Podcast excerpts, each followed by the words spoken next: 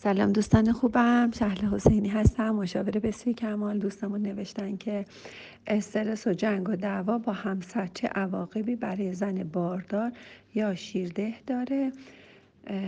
البته که عواقب داره.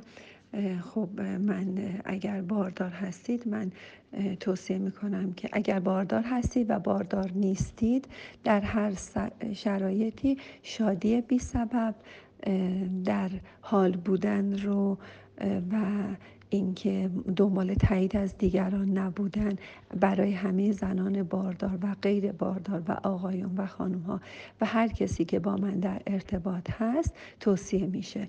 این اصلا عواقب چی داره نداره؟ اصلا دنبال این نباشید. عواقب برای همه ما هست.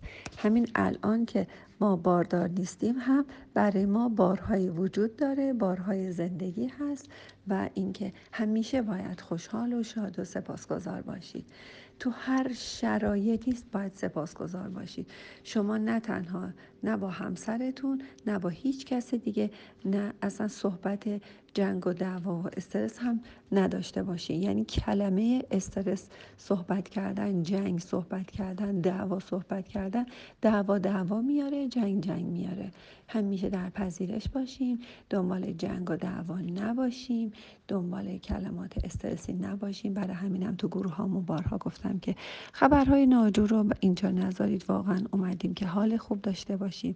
تو هر شرایطی حال خوب رو تجربه کنین با خدا باشید تسلیم باشید تسلیم شرایط باشید و شادی بی سبب پذیرش اتفاق این لحظه باشید. همسر شما مسئول خوشحالی و شادی و بی استرسی شما نیست. همسر مسئول بی استرس کردن زن حامل نیست و همسر مسئول خوشحال کردن و تایید و قرب و صدقه گفتن زنش نیست و شما باید وقتی مسئولیت یه بچه در شکم رو به تنهایی میپذیرید باید مسئول شادی های خودتون و عزت نفس خودتون هم باشید. عزت نفس یعنی من عزیز هستم. اگر تو مرا عزیز نکنی. حتی تو منو عزیز نکنی هم من عزیز هستم. پس بعد همیشه باید خوشحال و شاد باشم. من منتظر عزیز کردن خودم از طریق شما نیستم. من همینجوری هم خودم عزیز هستم چون خدا منو آفریده.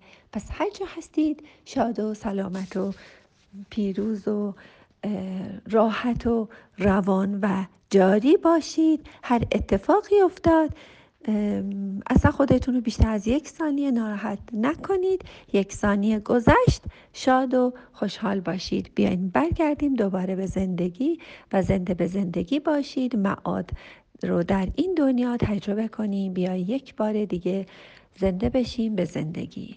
دوستتون دارم. شاد و سپاسگزار باشید.